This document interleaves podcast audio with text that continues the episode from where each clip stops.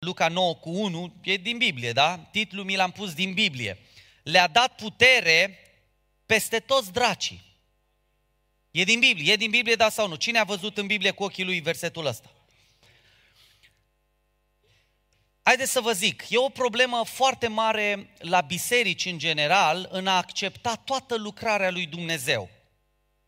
De exemplu, am avut un studiu pe Apocalipsa și am vorbit despre toate temele din Apocalipsa, despre prigoană, despre necazul cel mare, despre răpirea bisericii. Am avut o serie de predici. După această serie de predici am pus un mesaj despre eliberarea de demoni. Și au început uh, uh, internauții să scrie zeci de mesaje, mă, dar tu numai demon vezi, mă, dar tu numai eliberare vezi. Cum pui un mesaj despre eliberare de dragi, despre putere și autoritate asupra demonilor, cum îți sar în cap și atenție, nu din lume îți sar în cap, din biserică îți sar în cap. Pentru că vreau să vă spun un lucru, ortodoxii, că noi suntem într-o națiune ortodoxă, e adevărat da sau nu? În mare majoritate este ortodoxă. Și majoritatea dintre noi venim din mediul ortodox și eu tot de acolo vin. Fost botezat în biserica ortodoxă când am fost copil. Da? Uh, venim din mediul ortodox. Ortodoxi au un respect deosebit față de lucrarea lui Dumnezeu, de eliberare. Ei știu că orice preot trebuie să și exorcizeze. E adevărat da sau nu? E adevărat da sau nu? Vă întreb. Dacă te duci la preot și zici, măi, am acasă un copil demonizat, preotul nu o să zică, băi, nu credem în așa ceva. Preotul o să zică, adu la ei să ne rugăm. Citim din Scriptură, ei învață la teologie. Bă, dacă n-au putere și autoritate și n-au, iau Biblia și citesc din Biblie. Am auzit de exorcizări prin citirea Bibliei. Adică oameni care au fost eliberați doar că li s-a citit din Biblie. A luat preotul, eu a zis, eu nu știu să, ce să-i zic lui ăsta, mi-e frică de el. Dar preotul, pentru că a fost pus în fața faptului împlinit, a luat Biblia și a început să citească. Matei, Marcu, Luca, Ioan a început să citească toate Evangheliile și în zeci de ședințe de citire a Scripturii de către preot, omul a fost eliberat. Deci uh, uh, problema nu este în mediul ortodox, pentru că ei știu că există semne și minuni, că de-aia merg la, la moaște, pentru că ei cred că acolo se întâmplă minuni. De-aia merg la preot în caz de o, uh, uh, un caz de demonizare, pentru că ei știu că biserica trebuie să facă asta. Însă problema e la noi evanghelicii, că am început să nu mai credem. E adevărat da sau nu?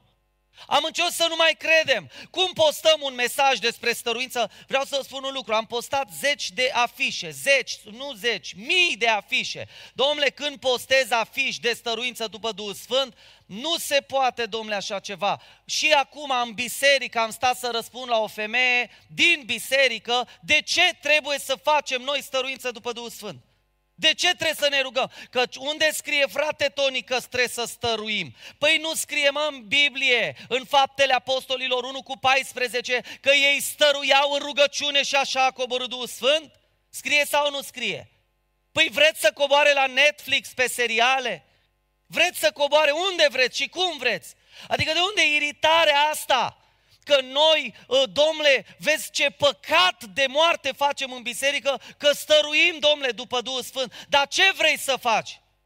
Cum vrei să coboare Duhul Sfânt? Noi am vrea o viață de asta atât de comodă încât nici, nici, nici rugăciuni să nu mai facem. Vrem să intrăm pe poarta aia pe care o cruce de o văd acum și să coboare așa deodată Duhul Sfânt și să plecăm toți acasă un plus de Duhul Sfânt. Așa am vrea. Nici rugăciuni nu mai vrem să facem. Nu mai vrem, domnule, să ne rugăm două, trei ore. Nu mai vrem să stăm. Păi ucenicii au stat 10 zile. De la înălțare până la coborârea Duhului Sfânt au stat 10 zile. 10 zile au stat în rugăciune, ne spune Biblia, nu eu, nu Tony. Biblia ne zice, ei 10 zile au să... A, așa a vrut Dumnezeu, da, să coboare Duhul Sfânt exact în ziua cinzecimii, să fie această paralelă cu sărbătorile Vechiului Testament, între Paște, înălțare și cinzecime și să aibă o simbolistică. Dar Dumnezeu le-a zis, duceți-vă și stăruiți și stați și așteptați să coboare Duhul Sfânt. Nu le-a zis, duceți-vă 10 zile în concediu în Grecia, în Tasos, unde se duc majoritatea românilor, stați acolo și pe data de în 10 zile zile de la înălțarea mea, duceți-vă în, în biserică și o să coboare deodată Duhul Sfânt peste voi. Le-a zis așa Iisus? Le-a zis, duceți-vă și așteptați putere, amin? Duceți-vă și stați acolo în rugăciune. Cum vreți să numim stăruința ca să vă convină? Cum vreți? Nu mai ne irită cuvântul stăruință. Pe noi, pocăiții, ne irită cuvântul stăruință. Nu mai vrem să auzim de stăruințe. Mă uitam, soția e stomatolog și mă uitam pe o reclamă dinți în 24 de ore și o întreb pe soția mea, mă, se poate? Îți pun ăștia dinți în gură în 24 de ore și zice, aia e vrăjeală. În 24 de ore vrei cu gura plină de dinți. În, în, într-o clipită vrei botezul. Nu mai vrei. Noi nu mai putem să așteptăm. Noi suntem generația telecomandă, ne plictisim, zice că uh, concentrarea uh, omului uh, din ziua de astăzi a ajuns ca a peștelui crapul ăla de acvariu, care are o capacitate de concentrare de 12 secunde.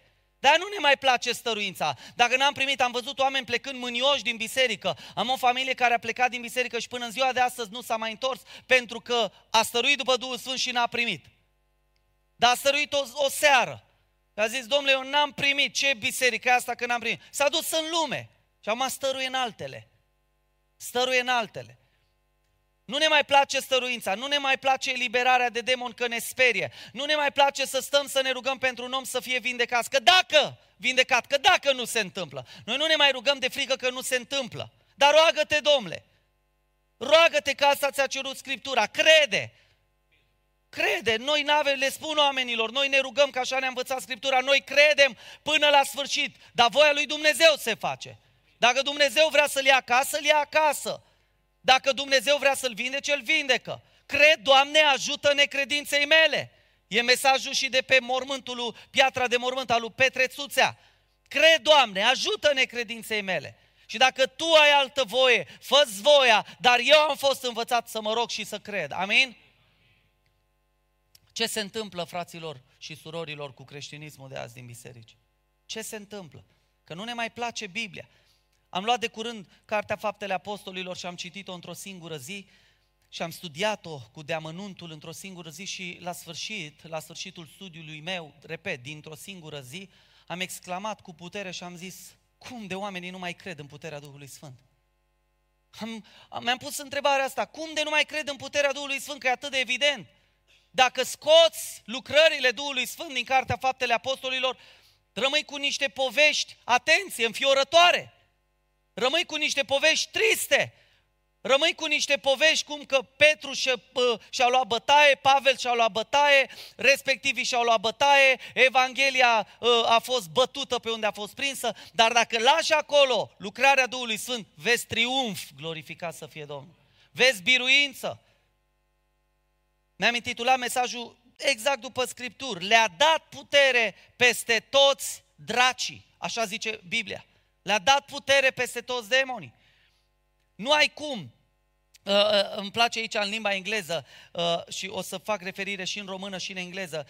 Uh, uh, în engleză chiar am, uh, m-am uitat un pic să văd sensul și zice to drive out all demons. To drive out. Și ce înseamnă, da? Să-i conduci afară. Drive out să-i scoți afară, să-i conduci, să le arăți ușa. Ușa de unde? Ușa din om. Îi arăți demonului, ieși afară. Pe unde? Uite ușa, ieși, du-te în adânc. Uh, uh, cor... Mulțumesc, frate, cine este amin? Uite că începem, slavă Domnului, am speranță. Am speranță în biserica asta. Începe să-mi crească inima. Mulțumesc, Dumnezeu să te binecuvânteze dacă se mai trezește unul. E wow! Haleluia!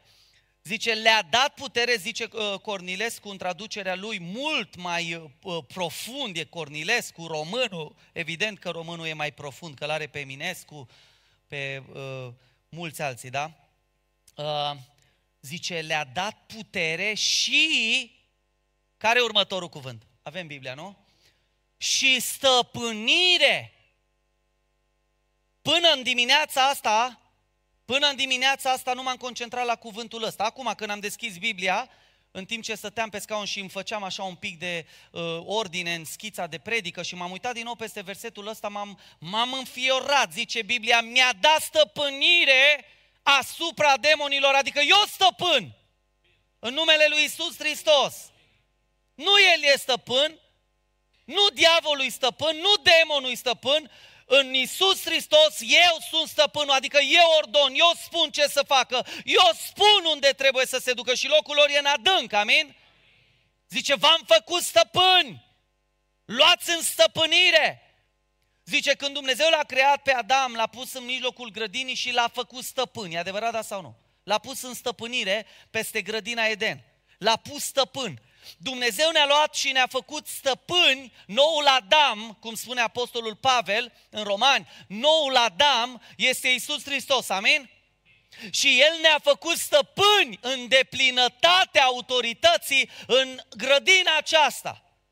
Cum Dumnezeu l-a făcut pe Adam, pe primul Adam, stăpân în Eden și prin uh, neveghere Adam a dat stăpânire diavolului asupra grădinii și a văzut ce s-a întâmplat cu tot pământul, noul Adam, Iisus Hristos, vine pe pământ și își ridică o generație, atenție, a noii creații care suntem noi, amin, și zice, voi aveți stăpânirea. Știți când avem stăpânirea? Știți când avem stăpânirea? Când o acceptăm, când o primim, când suntem de acord cu ea, când o vrem. Eu sunt stăpân. Am văzut în, în, în, în lucrările de eliberare, când îi spui diavolului că ești stăpân, când le spui demonilor că ești stăpân, sunt chinuiți, urlă, zbiară. Nu acceptă realitatea asta și sunt ofticați de faptul că tu o cunoști, sunt înspăimântați de faptul că tu o știi. De atâtea ori vin oameni la biserică de peste tot, din toată România, din toată lumea și se urcă în avion, am o problemă și vreau să vă spun un lucru, locul ăsta se va umple când oamenii vor realiza că voi ați înțeles că sunteți stăpâni când voi ați înțeles că sunteți și aveți autoritatea lui Isus Hristos, pentru că oamenii asta caută, nu caută programe și slujbe, că de-astea găsești peste tot. Oradea este plină de biserici care oferă slujbe, adevărat da sau nu? Cred că cea mai mare densitate după Suceava sau pe acolo, vă bateți cu Suceava, la densitatea de biserici protestante, neoprotestante, ortodoxe și de tot felul. Cred că ăștia spoli, vedeți unii în uh, est și unii în vest, ăștia spoli, Suceava și Oradea, cele mai multe biserici. Aici aveți trupe de închinare care au milioane și milioane și sute de milioane de vizualizări pe, pe uh, Facebook, pe YouTube și pe altele. Aveți biserici mari care fac concerte mari, de renume. Dar ce caută oamenii este o biserică care să înțeleagă că are autoritatea lui Hristos și vor veni cu trenul, cu avionul, cu mașinile pe jos de oriunde. Vor veni pentru că, în primul rând, au nevoie de autoritatea asta în viața lor și, în al doilea rând, au nevoie de autoritatea asta să o exercite în viețile altora. Amin? În copiilor, în nevestele lor, în soții lor. Au nevoie de autoritatea asta. Și asta caută. Îmi spun de atâtea ori și mii de mărturii, astfel de mărturii am strâns în, în, în, în anii ăștia de când slujesc și spun oamenii, frate Tony, avem probleme, suntem chinuiți de vicii, de duhuri, de hule, auzim duhuri în minte care ne pun, chiar un tânăr acum de curând. Mi-a zis, frate Tony, am un duh de hulă în mintea mea, ă, într-una, ă, aud în mintea mea înjurături groaznice față de Hristos. E un drag de hulă peste mintea mea, nu pot să scap, frate Toni, stau în biserică și aud drăcuieli, aud spurcăciuni față de Hristos. E un drag în mintea mea care într-un alt spurcă pe Hristos. Ajutați-mă! Ce faci? Îl trimiți la psiholog? Îi dai pastile? Ca să nu mai audă? Te rogi pentru el și poruncești acelui duh obraznic care îl înjură pe Hristos. Mă, tu nu-l mai înjuri pe Hristos, amin? În numele lui Isus, ieși afară! Eram într-o tabără și uh, era, uh, avea loc eliberarea unei femei care uh, făcuse Theta Healing. Theta Healing și foarte multe forme de vrăjitorie astăzi au alte nume, Reiki, Theta Healing, Mindfulness, uh, Yoga, astea sunt vrăjitorii ordinare demonice mustrale al Dumnezeu. Într-o biserică din Cluj s-a ridicat o femeie din, din biserică în timp ce am zis că yoga este vrăjitorie și demonie și a ieșit afară și a zis că ea nu acceptă așa ceva. Pentru că ea venea la biserică și făcea și yoga în același timp. Și nu se poate așa ceva. Ori cu Duhul Sfânt, ori cu Duhul Anticristic. Amin, Dumnezeu să ne ajute. Și în timp ce avea loc eliberarea unei tinere, la un moment dat uh, uh, Duhul acela spunea că a intrat în, uh, în acea femeie în urma unei învățături pe care a luat-o de la Teta Healing, printr-un maestru de Teta Healing și spunea diavolul, am intrat prin urechile lui, prin învățătură, mărturisea tot. Și eu vorbeam cu frații în timp ce femeia asta era eliberată, se, rug, se, se rugau slujitorii pentru ea, eu vorbeam cu frații din echipă și le spuneam, măi, trebuie să facem un studiu biblic, să le spunem oamenilor, uite prin ce intră duhurile astea obraznice. Dar diavolul ăsta, acum stătea femeia asta pe scaun și diavolul îi controla vorbirea, zice, să nu predici! Dar eu zic, taci din gură, dracu obraznic, că nu-mi zici tu mie ce să predic. Nu-mi zici tu mie în biserica mea, pe care Hristos mi-a încredințat-o, nu-mi zici ce să vrei, taci din gură, ieși afară. A făcut urât și ești afară. Oameni buni, trăim în lumea asta. Trăim în lumea asta care are nevoie de eliberare. Ne uităm la oameni normali, ne uităm la oameni care își fac treburile. Dar lumea nu pricepe, îmi notasem aici câteva chestii științifice, dar nu mai e nevoie să intru în ele, doar să le amintesc așa zice știința că în corpul uman trăiesc peste uh, o mie de specii de microorganisme, bacterii, fungi și etc. În jur de 10 miliarde de bacterii avem în corpul nostru. Sunt corpuri străine. 10 miliarde. Voi vă dați seama?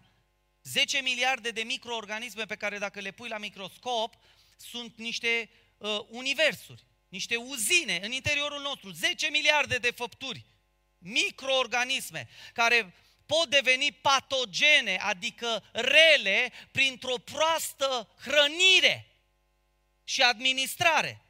Aceste bacterii se pot transforma în bacterii patogene, rele, destructive, dacă le hrănim prost, dacă le hrănim cu eur, dacă le hrănim cu substanțe otrăvitoare pe care le găsim în comerț, dacă le hrănim cu diferite chestii sau prin e, e, e, metabolismul acesta destructiv stres și multe alte cele. Și mă gândeam la faptul că noi locuiesc deja niște microorganisme, dar în noi poate să locuiască, atenție, Duhul Sfânt ca biserica lui și atenție. Dacă nu primim ca noi să locuiască Duhul Sfânt, în noi vor locui duhuri. Realitatea șocantă pe care Biblia o descrie este că omul este locuit și poate fi locuit. Avem impresia că suntem independenți 100% și că noi suntem ai noștri și că suntem doar noi și că Tony e doar Tony și că în mine nu poate să intre nimic altceva. Repet, mai sunt 10 miliarde de microorganisme care locuiesc în mine și se hrănesc din trupul meu dar în lumea spirituală poate să fie un Duh Sfânt care mă conduce, un Duh Sfânt care mă locuiește, că zice eu sunt templu al cui? Al Duhului Sfânt. Sau pot să fiu templu al duhurilor rele. Locuit, influențat, condus. Lumea, lumii este greu să creadă că la o apăsare de buton, diavolul poate să conducă ființa unui om. Am primit de curând o filmare de la un jandarm din Biserica Profides cu tânărul acela care și-a incendiat mătușa. Ați văzut cazul la televizor, da? Poate ați văzut și filmările, s-a întâmplat în București. Și-a incendiat mătușa după ce a bătut-o în scara blocului, sub camerele de filmare. Nu i-a păsat, nu i-a păsat că e filmat, totul a fost premeditat și a luat benzină, a bătut-o bine, a udat-o cu benzină și știți ce s-a întâmplat. Și îmi trimite jandarmul ăsta, a văzut multe la viața lui, jandarm, da? A văzut foarte multe la viața lui. Și îmi zice mesajul următor, cu adevărat oamenii pot fi locuiți de demoni. Uitându-ne în societate realizăm asta. Și atunci cine ajută pe oamenii ăștia? Și vă spun un lucru, fără putere asupra demonilor, nu poți predica Evanghelia în mod eficient. Primul punct. Și dacă nu sunteți de acord cu mine, nu sunteți de acord cu Scripturile. Fără autoritate asupra demonilor, nu poți predica Evanghelia eficient. Biserica asta i s-a deschis prin faptul că voi aveți autoritate asupra demonilor. Că altfel nu vă, nu vă lăsau nici să intrați în oraș. Ascultați-mă bine. Am văzut de atâtea ori, încercând să fac lucruri pe anumite teritorii umane, terestre vorbind, n-am putut să intru. Sunt parcuri în București, sub anumite primării, care au, au o anumită ideologie unde n-am putut să intru, unde n-am putut să predic Evanghelia. Am fost, au fost locuri în care n-am putut să fiu eficient în Evanghelie, în predicarea Evangheliei. Au fost locuri în care am fost atacat când am predicat Evanghelia. Au fost locuri unde am fost împiedicat, în care am fost încetinit, în care am fost intimidat spiritual sau fizic. Dacă nu primim și nu acceptăm această autoritate asupra demonilor, nu putem predica eficient Evanghelia. Și vă dau câteva exemple. Primul, exemple, primul exemplu este în uh, Evanghelia lui Luca, verset, uh, capitolul 4, de la 33 în jos și zice așa, până la 36. În sinagogă se afla un om care avea un, un duh de drac necurat. Da? Este aceeași traducere și care a strigat cu glas tare, Ah, ce avem noi a face cu tine, Iisuse din Nazaret? Ai venit să ne prăpădești, te știu cine ești, Sfântul lui Dumnezeu. Iisus l-a certat și i-a zis, taci și ieși afară din omul acesta. Și dracul, după ce l-a trântit jos în mijlocul adunării, a ieșit afară din el, fără să-i facă vreun rău. Atenție, e foarte important acest aspect. De foarte multe ori m-am legat de el în momentul în care au fost eliberări. Pentru că cea mai mare intimidare a diavolului este țilomor. Țilomor! Este prima intimidare care vine. Când are loc o eliberare, Vine diavolul la mintea ta atât de puternic și zice, lasă-l în pace că ți-l omor, lasă-l în pace că-l omor. Eram lângă un lac într-o tabără când avea loc o eliberare dintr-un tânăr care își vindea trupul pentru curvie, jocuri de noroc, o mânie exacerbată, toate lucrurile, toate păcatele erau la, la un nivel maxim în el și bineînțeles era locuit de duhuri obraznice. Și a venit nu în mod întâmplător, l-a dus fratele lui, Dumnezeu a vrut să vină în tabără și în timpul închinării ne închinam, nimeni n-avea, uh, uh, uh știi, nu prea ai chef de exorcizări, credeți-mă. Nu prea ai chef. Nu prea-ți vine, credeți-mă, nici mie nu prea-mi vine așa, mamă, ce, ce aș face azi exorcizare, știi? Nu-ți vine, că e, e, e o bătălie, știi? E o bătălie. Și eram la închinare și începe tipul ăsta să, să se zvârcolească, să... L-au luat, l-au dus în spatele scenei, urla. Și când m-am dus acolo, erau șapte bărbați, îl țineau și au început să mă rog pentru el și aud o voce puternică în mintea mea. Îl, îl, îl arunc în lac și îl înec. Și dădea să plece spre lac, îl țineau frații, dădea să plece spre lac, îl țineau frații. Și într-una persista în mintea mea, lasă-l în pace, că dacă nu lași în pace, ți-l bag în lac și-l omor. Și acum veneau scenarii în mintea mea, mă, dacă ăsta se duce în lac și îl înneacă, duhul ăsta rău, e tabăra organizată de mine, o să vină poliția, ce ați făcut mă, cine a organizat, Toni Berbece, păi ia vină mă încoa, bă, ce ai făcut aici, cum s-a necat ăsta, păi s-a dus de în lac. Ă, păi stai un pic, tu unde ai fost, ce ai făcut, vă dați seama, era o chestie. Și uh, instinctul meu uman a fost să cedez, să zic, lăsați-l în pace, gata. Și ce se întâmpla? Îl lăsam în pace, el își revenea, intra din nou în semiconștiența umană, că nu e o conștiință uh, uh, umană 100%, este uh, condusă, știi? Drive by demons. Și noi primim autoritate să drive out demons, da? Amin. Aleluia.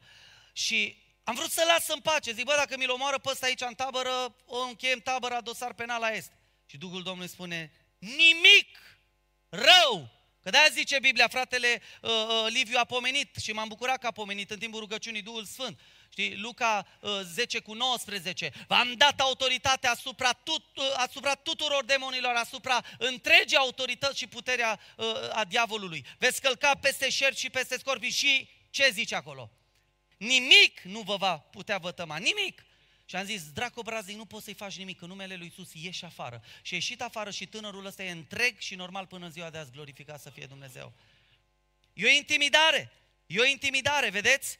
Zice, a ieșit din el, după ce l-a scuturat și l-a trântit jos, a ieșit din el fără să-i facă vreun rău. Noi avem autoritate să spunem, nu-i faci niciun rău, ieși afară. Nu te da în spectacol. Nu te da în spectacol. Eram la o rugăciune, a venit un frate din Londra, un frate, un uh, tânăr din Londra, de un an de zile se chinuia să ajungă la Biserica Profide și când voia să plece, tot se gând, uh, îi veneau gânduri în minte, nu te după că le un escroc. Berbece e un escroc, așa îmi zic uh, ăștia răi, berbece. Și când venea în minte într-una uh, un gând, berbece e un escroc ordinar, nu te du acolo. Lasă-l în pace că te minte. O să pleci de acolo mai plin de draci. Draci la amenință cu draci, știi? O să pleci de acolo mai plin de draci. Nu, și un an de zile s-a chinuit să-și ia bilet de avion să, să, să vină la, la Profides. A ajuns finally.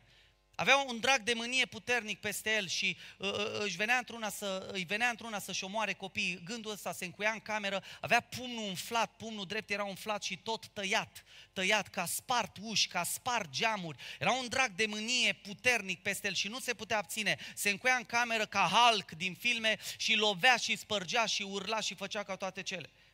Îi trecea și mai ieșea din cameră din când în când, dar se încuia acolo că era frică că își va omorâ familia. Și apar la știri atâtea cazuri, e adevărat da sau nu? Apar la știri atâtea cazuri, ăla și-a omorât ce a făcut și a nu știu ce. De ce? Că-s conduși de duhuri. Și noi ne luptăm în biserică, pe scriptură, cu scriptura în față, că nu există, domnule, nu există. Vine lumea să ne zică, suntem chinuiți. Și biserica știe ce? Păi nu există, domnule. Duceți-vă înapoi și omorâți-vă. Duceți-vă înapoi și descurcați-vă că noi avem slujbe și programe de ținut. Avem colecte de făcut. Nu rea colecta, că și eu fac mereu. Nu rea. Dar rea știi când rea? Când nu faci nimic. Atunci rea e drăcească, e diabolică, e scrocherie. Când nu faci nimic. Când nu faci nimic. Păi tu ce, ți-ai făcut biserică SRL?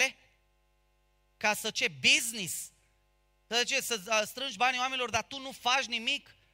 Aia zice Biblia, nu lua nimic în desaga ta, că eu, Domnul, îți voi purta de grijă. E vorba și despre bani, e vorba sau nu? Dar banii aia vin de la Dumnezeu cu un scop, să-i faci lucrarea, amin? Să faci ceva cu biserica lui, să-ți înțelegi menirea și autoritatea. Nu strângem bani, facem clădiri, business-uri frumoase, ne ciondănim cu bătele între noi, că băi, a crescut la business-ul mi-a scăzut mie, fugoile de la mine la ăla. Nu, vreau să vă spun un lucru, dacă noi ne concentrăm pe lucrarea Duhului Sfânt, nu ne mai pasă unde fug și cum fugoile. Că, credeți-mă, o să fie plin. O să fie plin. Și a venit bărbatul acesta, nu mai era un tânăr, era vreo 40 de ani, chiar un tinerel nu mai era. Și în timp ce mă rugam pentru el, mustram, Doamne Iisuse, eliberează-l. Îmi zice, se uită la mine și îmi zice, vrei să ți-l urc pe tavan?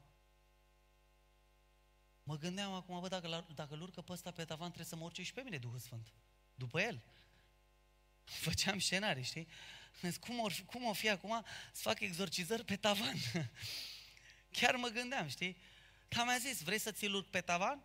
Ama, eu știu că imposibil nu e. E adevărat, da sau nu? Impos ce era să-l urce un pic în aer? Am văzut, levitând și la botezul cu Duhul Sfânt, am văzut oameni săltați de pe, de pe podea și am văzut și cum cel rău a făcut asta. Depinde cine te conduce și în ce stare te bagă. Și am zis, dracu braznic, nu mai intimida degeaba. În numele lui Iisus ieși. Îmi scrie permanent bărbatul ăsta și astăzi. Și îmi spune, frate Toni, sunt un om nou, glorificat să fie Dumnezeu. Asta este realitatea Scripturii. Când ieși cu Evanghelia afară, este imposibil să nu te întâlnești cu necesitatea asta de a fi plin de autoritate. E imposibil. E imposibil. În bisericile noastre e safe, cât de cât. E safe. Aici e safe, e ok. Dar hai să ieșim, când ieșim doi câte doi, când ieșim în piețe, când ieșim la marșuri, când ieșim, când ieșim uh, uh, uh, în stradă, când ieșim în mijlocul poporului, vei vedea atacuri, vei simți nevoia de această autoritate, pentru că nu poți predica eficient Evanghelia fără autoritatea asupra duhurilor. Uh, și vreau să vă spun că în Luca 4, dacă veți citi acasă tot capitolul Luca 4, veți vedea că marea problema, marea problema lui Isus a fost cu sinagogile, unde ar fi trebuit să fie numele lui Dumnezeu unde ar fi trebuit să fie cea mai mare siguranță. În prima sinagogă în care a predicat în sinagoga din Nazaret, cine știe ce i s-a întâmplat lui Isus? Ce s-a întâmplat? Au vrut să-l omoare. L-au luat pe Isus L-au luat și l-au dus. Eu am fost pe sprânceana muntelui unde se spune că uh, cei din Capernaum, cei din Nazaret, pardon, au vrut și era cam singura sprânceana muntelui din zonă și da, era abruptă, destul de abruptă, adică dacă cădeai de acolo, sigur mureai. Și am fost acolo și am meditat acolo în locul în care oamenii au vrut să-L ucidă prima oară pe Iisus Hristos. Și de ce? Că le predica Evanghelia. Și oamenii au alergie la Evanghelie. Pentru că sunt stăpâniți de cine? De cel rău. Și când vii tu, stăpânit de Duhul Sfânt, normal că e un clinci. Dacă nu e un clinci, tu n-ai Duhul. Mă auzi? Dacă nu e un conflict acolo, tu n-ai Duhul. Dacă tu n-ai conflict în lumea asta, Pe tine toată lumea te suportă, tu ești prieten cu toată lumea, tu ești invitat la toate mesele, tu ești bine cu toți. Ai o problemă. Ai o problemă. Înseamnă că Duhul din tine e același cu Duhul lumii și aveți compatibilitate. Am fost acolo pe sprânceana muntelui și zice Biblia că Isus a dispărut din mijlocul lor. Aia a fost prima sinagogă. Prima sinagogă în care a predicat. Și atenție, era ceea ce ar fi trebuit să fie Biserica lui Dumnezeu. A doua în care intră, ne zice Luca, că și aia cu probleme, domnule. Intră Iisus, pleacă din Nazaret și se duce în Capernaum. Și din nou în sinagogă, unde se citea Vechiul Testament, unde se, se cântau laude, cântau și ei Dumnezeu, e tăria mea. Cântau de Dumnezeu, nu? Cântau imnurile alea clasice, evrești, de hai, ți se zbârlea carnea când le auzeai. Și când Isus începe să le predice Evanghelia, ciudat lucru se întâmplă. În mijlocul bisericii, un demonizat începe să urle la Isus. Ce avem noi a face cu tine? Vedeți, unde predici Evanghelia, ai nevoie de autoritatea Duhului Sfânt. Ai nevoie de stăpânire asupra dracilor. Taci și ieși afară, lasă-mă să predic Evanghelia. Amin? Nu, unii cred că pot disocia predicarea Evangheliei de autoritate asupra dracilor. Unii cred că pot disocia cuvântul lui Dumnezeu și misiunea de a aduce cuvântul lui Dumnezeu de această lucrare și autoritate. Zic că noi predicăm, dar noi nu avem treabă cu autoritatea, cu duhurile. Nu, nu. Aici cea mai mare minciună. Tu trăiești o escrocherie a diavolului. Cum să predici Evanghelia fără stăpânire? Asupra tuturor făpturilor. Cum să predici Evanghelia? Dar foarte clar e cuvântul Domnului. În a doua sinagogă în care Iisus predică, este întâmpinat de duhuri. Prima oară de un duc de religiozitate, au vrut să-l scoată, că l-au făcut uh, uh, uh, un blasfemiator. A, el e Iisus care se dă Dumnezeu și au vrut să-l scoată afară, să-l omoare. În a doua, un drac puternic urlă. Dar haideți să ne uităm și la ucenici. Pavel cu Sila se duceau nu să facă eliberări, nu să facă exorcizări, se duceau să predice Evanghelia. În fapte 16, ia uitați aici, Ia uitați, fapte 16, da? Dăm la Biblie frumos, 16 de la 16 la 18 și zice așa, pe când ne duceam la locul de rugăciune, punct, da? De fapt aici e virgulă în text, dar ne oprim aici. Unde se duceau Pavel și cu uh, Sila, unde se duceau? La rugăciune. Pe când ne duceam la rugăciune, noi am fost o amenințare pentru cine? Pentru cel rău. Ești o amenințare când pleci din casă și vii la biserică, da sau nu? Ai fost o amenințare în dimineața asta, da sau nu? Ai fost.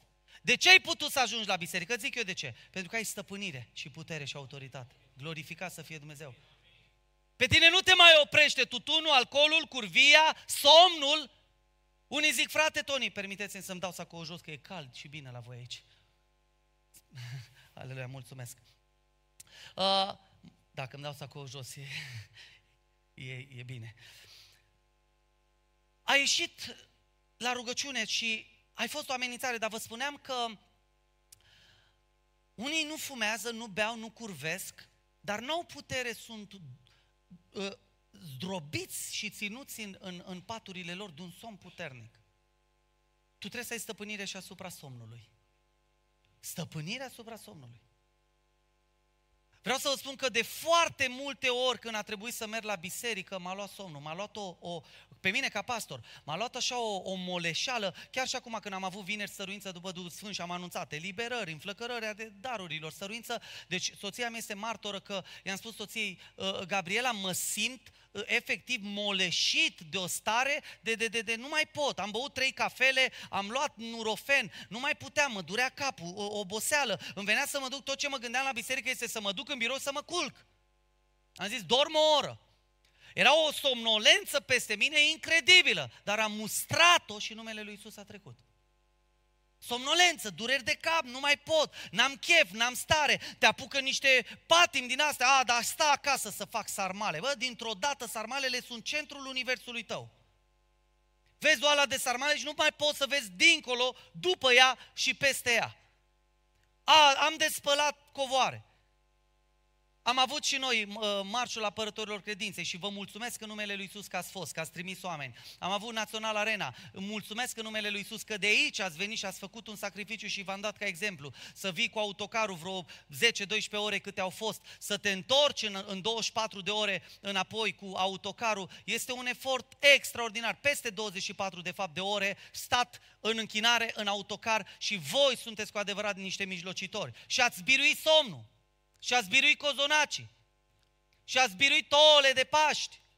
Pentru că au fost mulți, i-am întrebat, nu veniți pe stadion să ne vadă o națiune întreagă că ne închinăm lui Hristos și să zguduim națiunea asta că zeci de mii de oameni au umplut național arena. De ce să se închine lui Hristos? Nu veniți? Frate, Toni, fac cozonaci.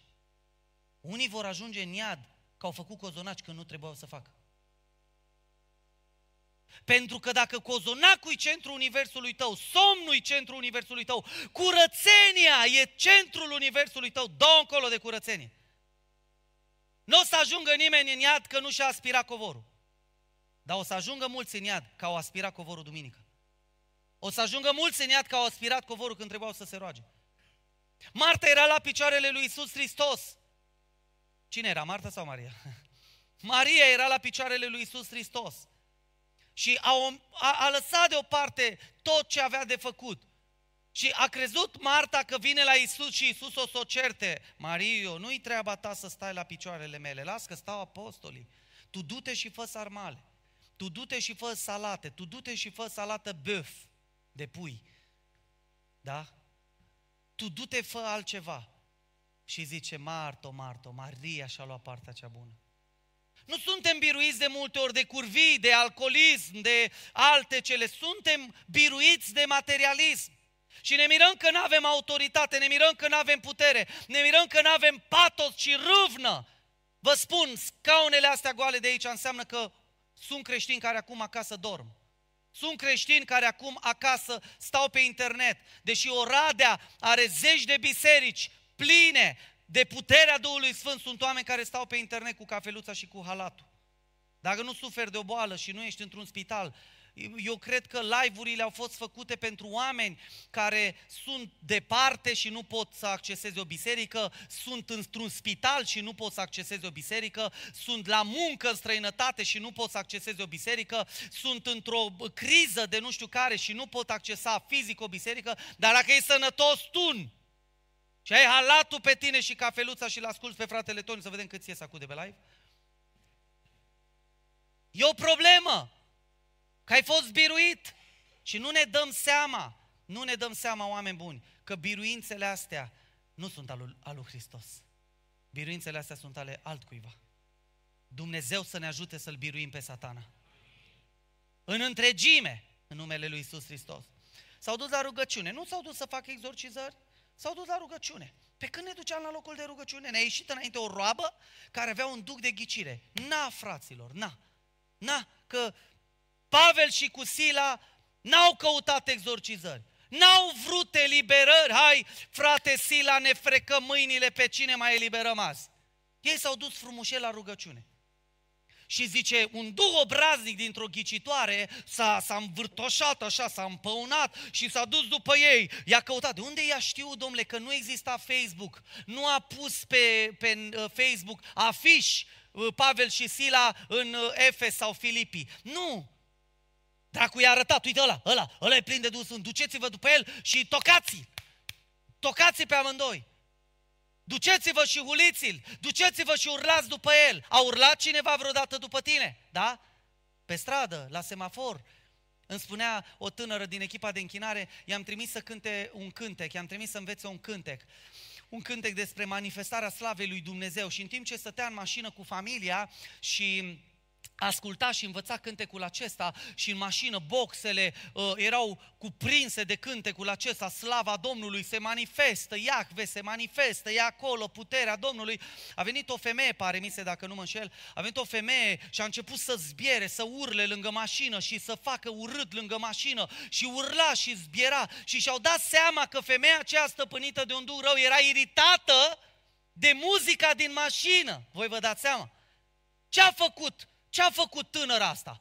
A început să agite duhurile? Nu! Nici nu și-a dat seama și a pus un cântec despre manifestarea slavei Domnului și e suficient să agităm dracii. Și asta trebuie să facem. Să-i agităm, să-i trimitem în, în iad. Strategia e următoarea. Îi agităm, ies ca viermii la suprafață și îi trimitem în iad. Amin? Vreți sau nu vreți? Ce strategie frumoasă avem? Că asta se întâmplă. Asta se întâmplă. Îi agităm, ei nu mai pot, ei se dau în vileag, da? Se dau pe față. Și noi îi prindem, hap, i-am mustrat și în iad cu voi. Asta e strategia. Nu că e faină. Că așa ziceți voi. Nu, no, faină e strategia asta. Domnul să ne ajute, amin? Domnul să ne dea biruință. E normal să se agite. E bine să se agite din perspectiva noastră, pentru că agitându-se se dau pe față dragi care scopul lor principal e să stea ascunși. Nu știu dacă ați realizat că rolul diavolilor e să stea ascunși, nu să se dea în fapt. De ce a murit? De alcoolism. Dar cine a făcut pofta asta să exacerbeze în el? De ce a murit? S-a sinucis că a jucat la jocuri de noroc. Păi stai un pic. Cine a făcut ca patima asta să fie atât de violentă încât să nu poată să scape? Diavolul. E adevărat da sau nu? Într-adevăr s-a dus omul, a jucat omul, e și fire acolo. Dar când patima e exacerbată și nu poți scăpa de ea, devine un demonism cras pe care tu, în numele lui Iisus Hristos, trebuie să-l scoți. Amin? Dar unde e biserica aceea? Unde e biserica aceea? Tu ca femeie, tu ca bărbat, voi ca slujitori al lui Dumnezeu trebuie să ieșiți și să faceți asta în lume. Amin? Îmi povestea o femeie întoarsă de curând la Domnul, soția unui fotbalist. Îmi povestea că după ce s-au întors la Hristos, bineînțeles, toată casa a început să se agite împotriva lor, împotriva lui Hristos, împotriva cuvântului și unul dintre copii a început să se agite foarte puternic și îi provoca și îi mânia și se întâmplau lucruri extraordinare și tânărul ăsta simțea că își pierde controlul pentru că diavolul controla contra părinților, înțelegeți? Îl instiga contra părinților care de acum s-au pocăit. Și îmi spune uh, uh, tatăl acestui copil, mi-a spus și el întors la Hristos, îmi spune, Toni, m-am, m-am suit în mașină și m-am plimbat vreo patru ore prin oraș ca să nu-l bat, să nu-l omor. Că am vrut să-l omor. Dar știind că sunt pocăit de curând, am zis, nu mai poți las pocăința deoparte cum fac unii. 5 minute. M-am suit în mașină și am început să mă rog și m-am plimbat prin oraș câteva ore ca să mă rog să mă liniștească Dumnezeu să nu mi omor copilul, că mi-l călcam în picioare dacă îi dădeam un pumn, îl, îl, îl, îl paralizam pe viață. Dar soția, fiind acasă cu băiatul acesta, băiat chinuit de duhuri, a zis, vino la mami încoa. Mărturie, am auzit-o de curând, vino la mami încoa. Și a pus mâna peste copil a început să se roage pentru el, a început să mustre duhurile, copilul a fost eliberat și a zis așa, mami, eu de trei zile nu mai puteam să dorm. Eram chinuit noaptea, eram chinuit, ceva mă stăpânea, nu știam ce am, n-aveam pace, ci că deodată când mămica și-a întoarsă de curând oameni buni, câteva luni de zile întoarsă la Hristos și femeia asta a priceput și sunt pastori care nu pricep. Asta e tragedia bisericilor. Spunea cineva, tragedia mare a bisericilor este că pastorii sunt în același timp supra-solicitați și șomeri. Că ei sunt supra-solicitați, dar nu fac nimic. Ați înțeles? Îi solicită toți, avem probleme, avem probleme, ajută-ne, ajută-ne, dar ei, ei pastorii ăștia care nu cred în stăpânirea lor, prin Hristos, ei nu fac nimic. Sunt supra-solicitați și degeaba. Este tragedia pastorației, să fii supra-solicitat și șomer în același timp. Și femeia asta a pus mâna pe copilașul ei și a zis în numele lui Isus fie eliberat. Duh obraznic care îmi chinui copilul cu mânie, cu răutate, ieși afară și lasă în copilul. Copilul a făcut odată așa și s-a dus și s-a pus la somn. Când s-a trezit era copilul lor, era normal, era eliberat, glorificat să fie Dumnezeu. Înțelegem noi puterea asta pe care o are și femeia și bărbatul? Pentru că dacă am avea puterea asta, în primul rând vă spun un lucru. Rolul bisericii nu e să facem aici culoar, coadă, și tot noi și tot ai noștri și tot noi, că și la Biserica Profides, iertați-mă și le-am zis și lor, măi oameni buni, tot noi facem coadă, măi oameni buni. Băi, în ace, ci poate și fratele Liviu, că, uh, uh, na, și e altceva când vă ceartă altcineva. Măi, aceiași oameni mereu la rugăciune, măi, măi, aceiași oameni mereu la coadă. Măi, aceiași oameni, a venit o soră la mine nervoasă că a zis că eu de ce nu stau două ore cu ea la consiliere, că într-o biserică s-a dus la un alt pastor și pastorul a stat două ore cu ea. Zic, soră, dar tu numai două ore, numai două ore, numai două ore, dacă aș avea o sută de surori de astea care au nevoie de două ore, unde am ajunge? Noi trebuie să învățăm că venim aici, Hristos ne eliberează, Hristos ne umple de autoritate și ieșim doi câte doi, amin? Ieșim doi câte doi. Zice, i-a chemat, le-a dat autoritate și au început să iasă. Atât timp cât nu ieșim, noi vom umple bisericile acestea cu cauzele noastre, cu problemele noastre, cu toate frământările noastre, cu zbuciumul nostru și noi de fapt suntem așa ca o, ca o roată din aceea a șobolanului, a șoareciului, a hamsterului și facem sute de kilometri, dar îi facem în gol. Mă auziți? Noi trebuie să facem sute de kilometri în numele lui Isus Hristos afară, în lume.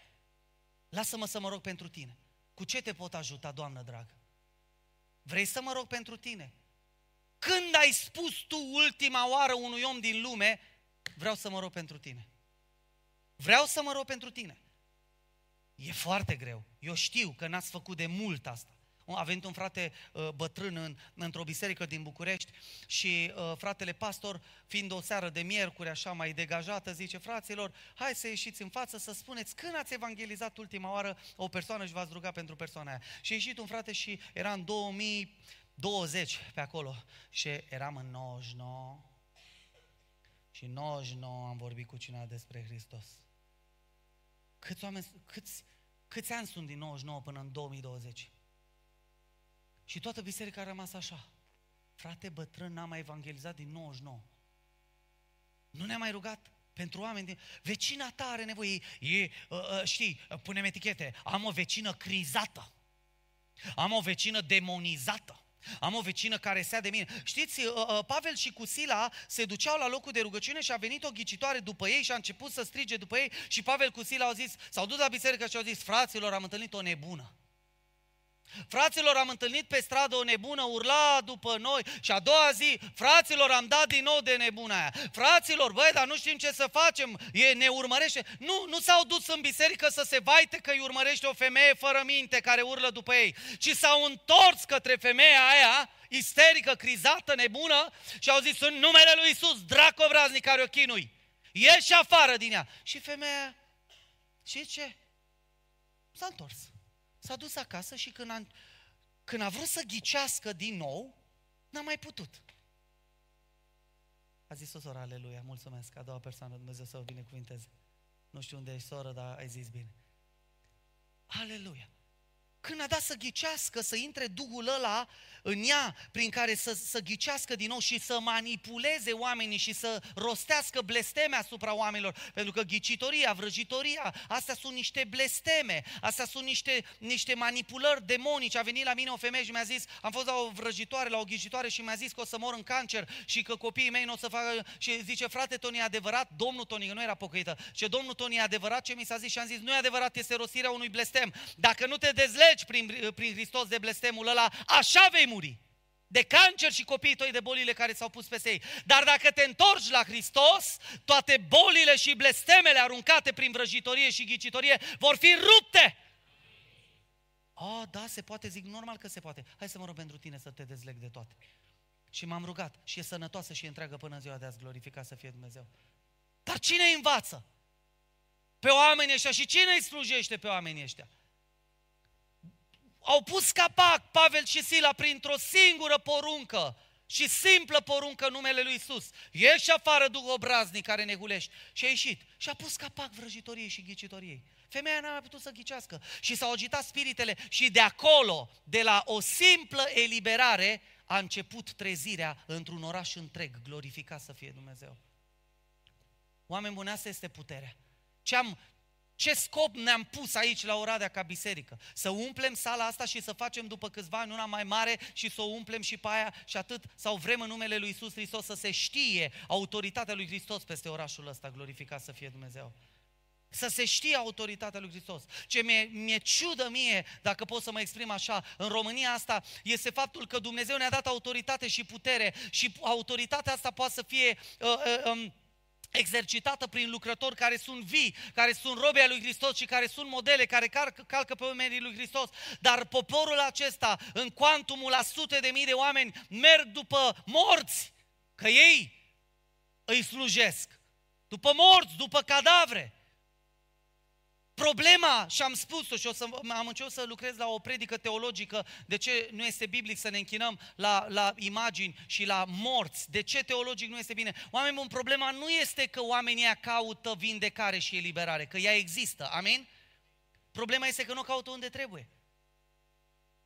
Problema nu este că oamenii ăia se duc pe acolo și pun tricoul copilașului peste, uh, peste uh, uh, uh, că am văzut scena asta, de sute de ori am văzut-o la TV, peste o raclă cu un mort, ei aduc de acasă o cămașă, un tricou al unui copil care e drogat, care e bețiv, care e curvar, care este stăpânit de dragi, aduc tricou, aduc uh, uh, obiectul, aduc jucăria copilașului care e chinuit de cancer, aduc ceva și o trec pe racla aia și o freacă de racla aia și își freacă hainele, am văzut văzut oameni care își freacă, freacă uh, uh, uh, ce asta, cravata de raclă. Nu asta e problema oameni buni. Că oamenii ăia caută cu disperare vindecare și eliberare. Problema este că o caută greșit. Că dacă ar veni la Hristos să-l ia pe fratele Liviu în brațe, frate Liviu, am auzit că dacă ne lipim de tine, Duhul Sfânt lucrează. Am auzit că mai există un Pavel și astăzi, care când își pune mâinile, Duhul Sfânt lucrează. Am auzit că mai există un Pavel și astăzi, care atunci când își trece sacou peste bolnav, e vindecat în numele lui Isus. Că așa făcea Pavel în Biblie. Făcea sau nu făcea? Așa spuneți-mi. În fapte 12 ce face Pavel? Problema nu este că freacă tricoul de raclă. Problema este că freacă tricou, tricoul de un mort când Isus lucrează prin vii Aleluia! Asta e problema. Hai să-i aducem unde trebuie. Hai să-i aducem în, în biserici unde știm ce face fratele Liviu. Unde știm cine lucrează prin fratele Liviu. Hai să-i aducem la oameni care splin de autoritate și când au rostit, dracii se înfiorează. Că Parascheva, că Dimitrie, că cine o mai fi, nu mai recită niciun psalm măcar. Nu mai pot rosti nimic de unde sunt, că sunt în adormire. Dar diavolul ieșire îi trimite pe piste false. Știți de ce? Ca noi să falimentăm liviule. Ca noi să nu, nu mai lucrăm. Ca oamenii să nu ne mai caute pe noi, să caute morți. Să nu mai caute pe lucrătorii lui Dumnezeu care au putere și autoritate. Că zice Iisus Hristos, eu voi lucra prin voi, amin? Eu voi merge înaintea voastră. Duceți-vă și puneți-vă mâinile peste bolnavi. Duceți-vă și atingeți Duceți-vă, Marcu 6 cu 13 zice, și ucenicii se duceau, propovăduiau Evanghelia și făceau ungeri cu un de lemn și din mulți ieșeau draci. Aleluia! Duceți-vă voi care sunteți vii. Dar noi nu mai avem modele, că preoții și pastorii noștri nu mai cred în Evanghelie, ci în îmbuibare nu mai cred în, în, în Evanghelie, ci cred în confort. Nu mai vor probleme, nu mai vor să slujească. Dumnezeu să ne readucă la Scripturi. Dumnezeu să ne readucă aici, că n-ai cum. N-ai cum să citești Biblia asta și să nu spui întrebări, dar unde sunt? Ca Gedeon. Ca Gedeon care întreabă pe Dumnezeu, dar unde sunt minunile părinților mei? Nu? Dar unde sunt minunile alea despre care auzim? Dar unde sunt eliberările alea? De, de, că de-aia, oameni buni, diavolul și ce vrea să citim Biblia și să credem că e o carte cu basme. Pentru că atunci când te uiți la biserică, vezi cu totul altceva. Și e normal ca omul care intră pe ușă să, să zică, băi, nu se poate așa ceva. Eu am citit în fapte, am citit în Biblie, sunt oameni care, din lume, atenție, care citesc Biblia de curiozitate. Și după ce citesc Biblia, vin la biserică să vadă dacă este una cu una, înțelegeți? Și când vin în biserică, ei nu mai găsesc. Zic, bă, stai un pic, Biblia înseamnă că e o carte de basme. Cum mă, frate? Pavel, uite, a scos Duhul dintr-o ghicitoare și s-a făcut mare răzleliță, răz, ă, răzmeliță printre ghicitorii, vrăjitorii din, din oraș și la noi nu se întâmplă. Și atunci normal că e un scurt circuit între Evanghelie și viața viața credinciosului. Eu aș vrea să le reconectăm în numele lui Isus Hristos prin Duhul Sfânt, amin? Tu poți să faci asta. Ca femeie, ca bărbat, o mai spun o dată. Tu poți să faci asta. Nu va merge nimeni după urmele tale să-ți interzică să faci asta. Nu va fi fratele pastor cu tine în lift să zică, nu, no, nu te ruga. Du-te și roagă-te. Du-te și roagă-te. Pentru vecina crizată, pentru vecinul care îți fură locul de parcare, pentru vecinul care îți zgârie mașina, treci, pune mâna pe ușa lui numele lui Iisus, orice drag de ură, dușmănie, dispare numele lui Iisus. Să vezi cum a doua zi, salut vecine. Eu ți-am zgăriat vecine mașină. Ia de aici 500 de lei și vopsește sportiera. Vreți să vedeți lucrurile astea? Eu aș vrea să le vedem, glorificat să fie Dumnezeu. Nu mai le așteptați doar de la mine, doar de la fratele Liviu, deși ar trebui să le facem în numele Lui Iisus Hristos. Duceți-vă și faceți lucrurile acestea. Ca asta e biserica, asta este Evanghelia. Nu poți sluji eficient, e punctul 2, dar am intrat de mult în el. Dar vi-l spun acum. Nu pot sluji eficient oamenii fără putere asupra demonilor. Și noi uităm în fapte 8 cu 4, când Filip, un diacon, noi am schimbat un pic diaconia, i-am dat alt sens noi ca uh, neoprotestanți. Uh, slujbele le-am schimbat un pic.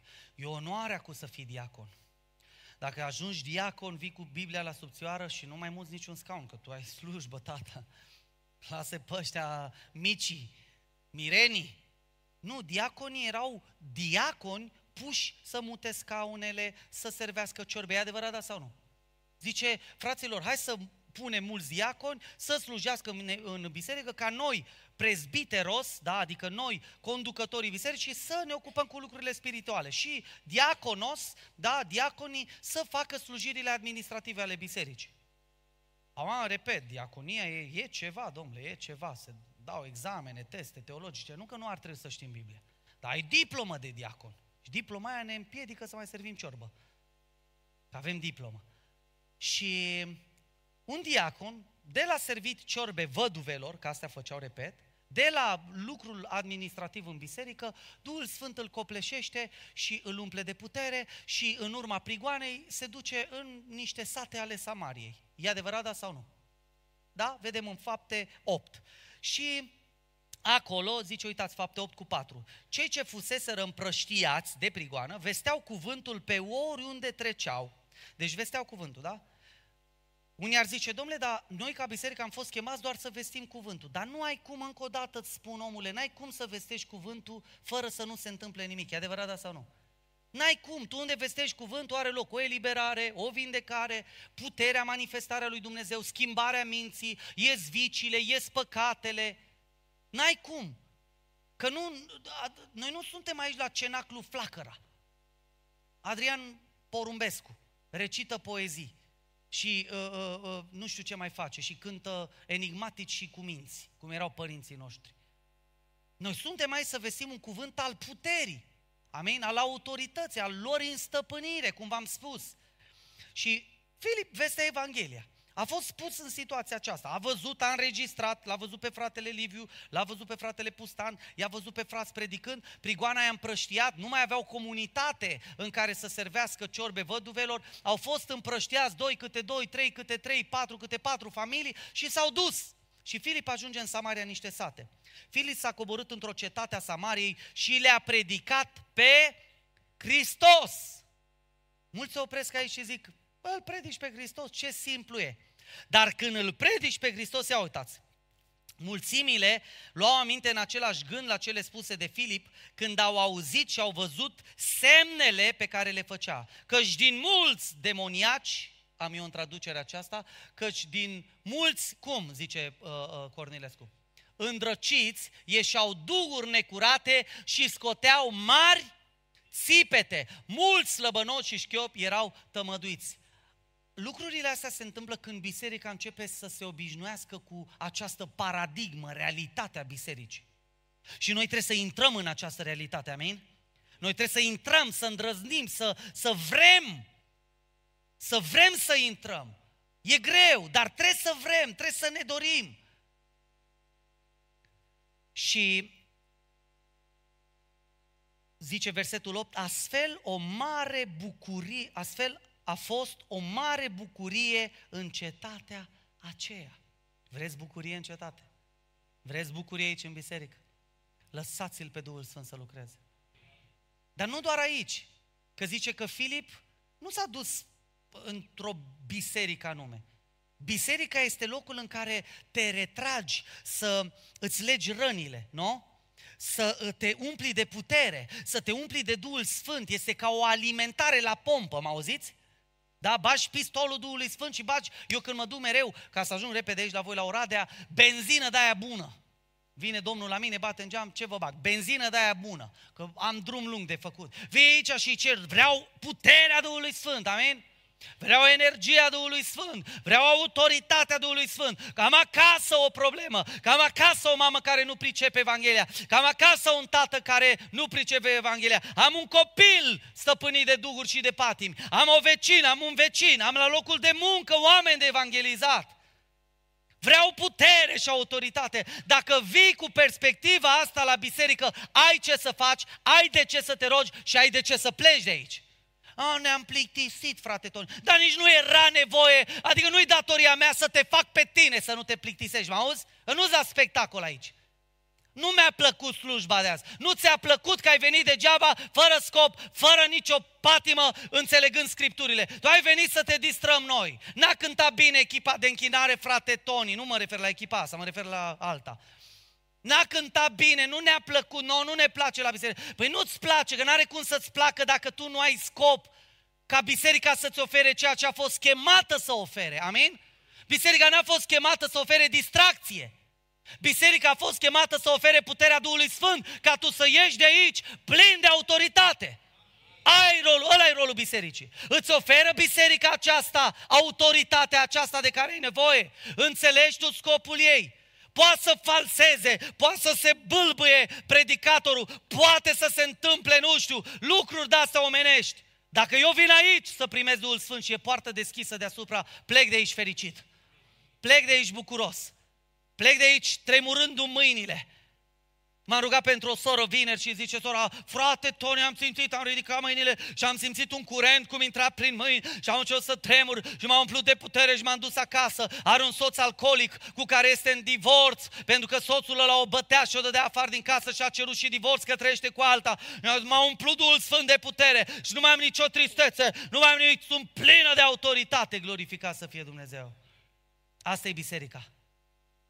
Noi încercăm să, să punem în fața bisericii uh, lucrurile astea pământești și omenești.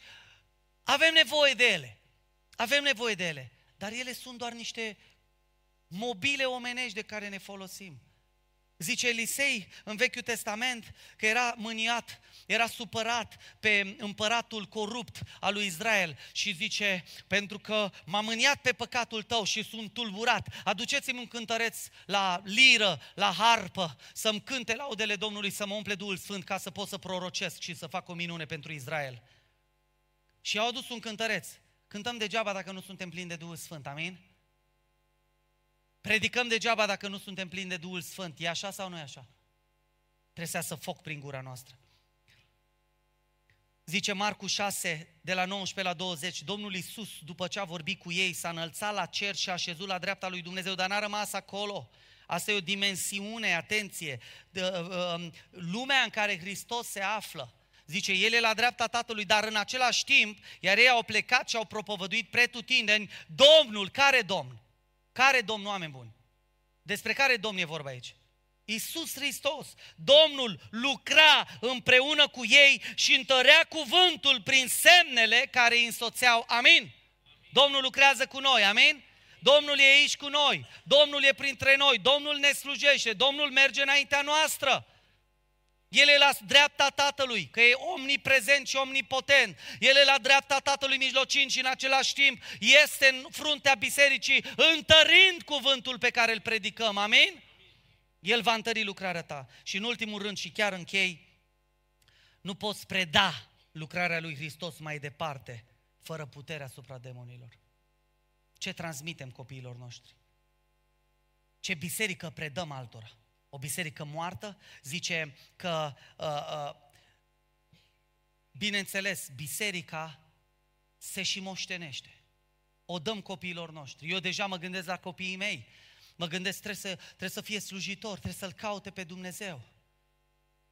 Mă gândesc că și voi vă gândiți la copiii voștri, amin? Și ce vreți din ei? Fotbaliști! Facem pe toți fotbaliști, nu?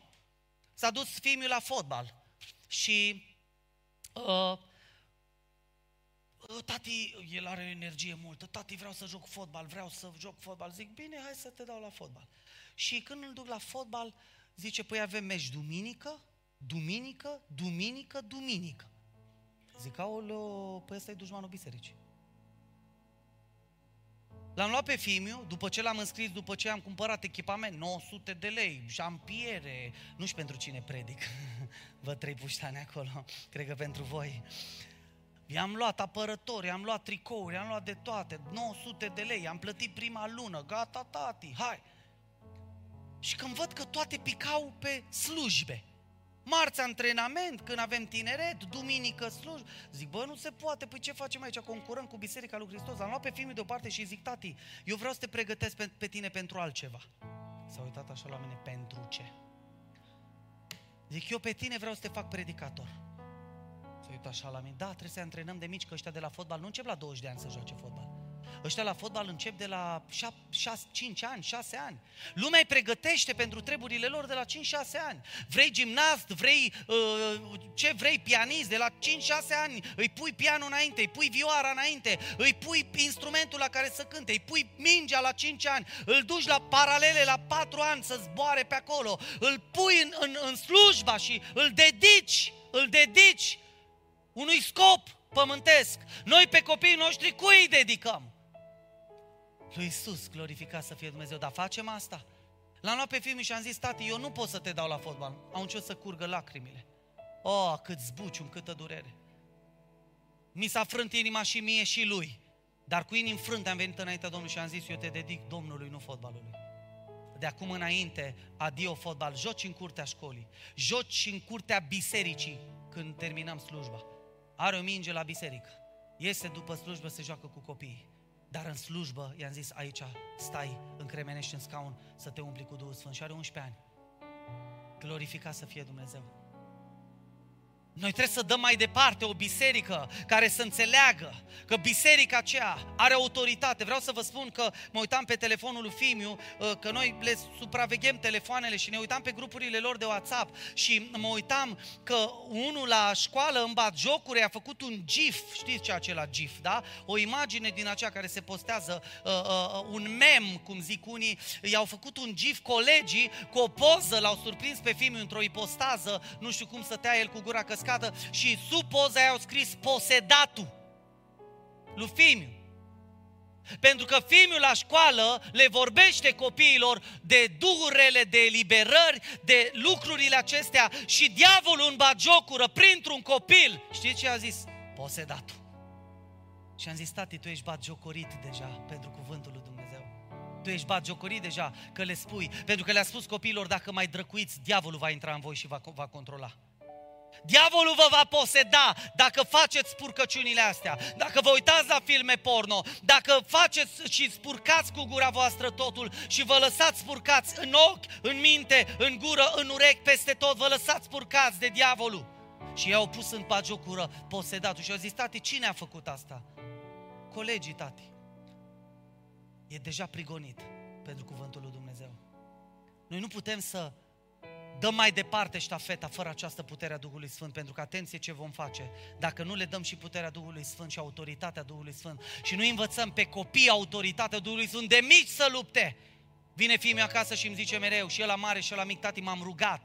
De ce te-ai rugat? Am avut nevoie de protecție, am avut nevoie de Dumnezeu, am avut nevoie să lupt cu o patimă. Mă, mă rog pentru ei și le spun, Doamne, am băieți. Au început deja să lupte cu patimile astea ale uh, sexualității, ale destrăbălării sexuale, cum vedem în lume. Și le spun, tati, pregătiți-vă, cereți puterea Duhului Sfânt. Să știți că femeile în primul secol de creștinism suflau, e obicei consemnat, consemnat de scribii prime, primelor secole, femeile când ieșeau copiii din casă, suflau peste ei și le spuneau, luați Duh Sfânt!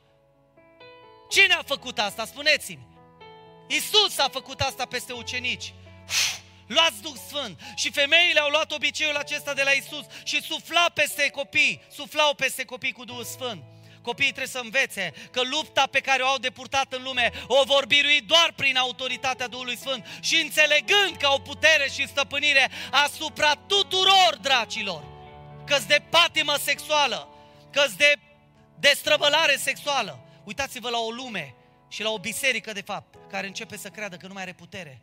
Ajung la amvoane pastori care sunt plini de patimi, plini de tot felul de lucruri drăcești Pentru că nu mai cred că au autoritate. Eu am autoritate, tu ai autoritate, noi avem autoritate. Trebuie să învățăm să conjugăm acest verb. Amin? Trebuie să învățăm să-l conjugăm. Și spune întotdeauna diavolului, am autoritate prin Hristos. Vrei să te ridici în picioare, te rog frumos, și să-i spui diavolului din dreptul tău, am autoritate în numele lui Isus Hristos. Am povestit la București când am fost la Beiuș că fratele Liviu îmi spune, frate Toni, ai grijă că te-am chemat la Oradea, nu la Beiuș. Vezi să nu te trezești duminică la 10 pe la Beiuș. Vezi că adresa este Oradea și mi-a trimis share location. Da? Și când am fost acum câteva, nu știu, o lună, două, am fost în septembrie, am fost uh, la, la Beiuș, m-am rugat împreună cu fratele Vladimir Pustan și l-am auzit pe fratele Vladimir Pustan spunând și poate l-ați auzit de foarte multe ori, satana pleacă. Satana pleacă, e vorba lui și am povestit uh, uh, uh, vorba asta și la București și le-am spus fraților. Ați învățat și știți că asta trebuie să-i spuneți celui rău, amin? Satana pleacă. Tu trebuie să-i spui. Că repet, pastorul nu o să fie cu tine în cameră când Duhul cel rău te va ataca. Pastorul nu o să fie cu tine la laptop sau la telefon când diavolul de spurcăciune vă va ataca. Pastorul nu o să fie cu tine la locul de muncă sau la școală când diavolul te va ataca la minte sau verbal, ci vei fi tu cu autoritatea Duhului Sfânt peste tine și vei spune, satana, pleacă în numele lui Isus Hristos. Și în gând, dacă spui, are autoritate și putere. Amin? Dar trebuie să înveți să rostești că ai autoritate. Și nu uitați, vă mai citesc o dată, că tare mult îmi place, Luca 9, Luca 9 cu versetul 1, afișați-l vă rog frumos. Luca 9 cu 1, Iisus a chemat pe cei 12 și poate unii spun, da, Toni, dar i-a chemat pe cei 12. Nu, pentru că mai târziu spune că i-a chemat și pe cei 70, da? Ia uitați în Luca 10 cu 1, e Luca 9 cu 1 și Luca 10 cu 1. După aceea Domnul a mai rânduit alți 70 de ucenici. Nu știm numele acestor 70. Zice, a mai rânduit 70. Da? Și, și i-a trimis doi câte doi înaintea lui în toate cetățile și în toate locurile pe unde aveau să treacă el și le-a zis mare se ce secerișul. Și aici, în Luca 10, este versetul acela pe care fratele Liviu Cabău l-a menționat. Iată, versetul 19, puneți-l vă rog. Iată că v-am dat putere să călcați peste șerpi și peste scorpii și peste toată puterea vrăjmașului și nimic nu vă va putea vătăma. Dar ne întoarcem la Luca 9 cu 1. Iisus i-a chemat pe cei 12 ucenici ai săi le-a dat putere și stăpânire peste toți dracii și să vindece bolile.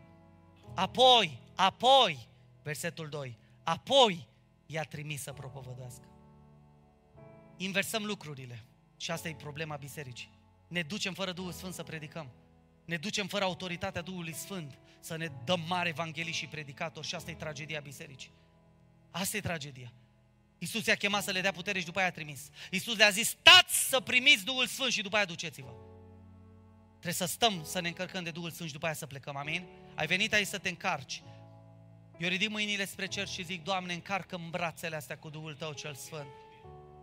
Îmbracă mâinile astea cu Duhul Tău cel Sfânt și poți să faci acest gest dacă vrei puterea aceasta. Pentru că aici coboară puterea Duhului Sfânt. Era rabra hartela ravrani artufera.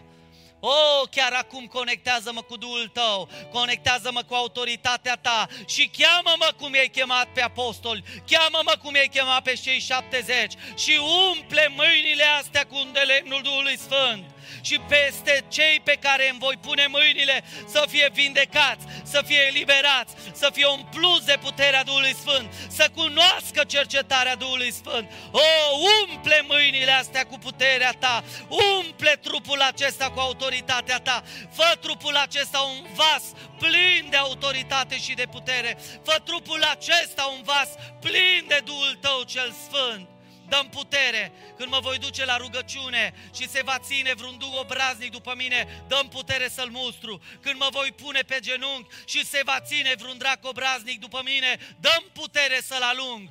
Când cel drag mie sau cel pe care îl întâlnesc, îl voi întâlni chinuit de vreun duh rău, dăm putere să-l mustru, tăticule. Lucrează, Iisuse, cu mine și prin mine, căci îmi doresc lucrul acesta. O, slujește-ți biserica și vreau ștebrod iar tu la rabraha, ca unde lemnul care coboară spre vindecarea altora, puterea să mă vindece și pe mine, Jebrodi Artufera.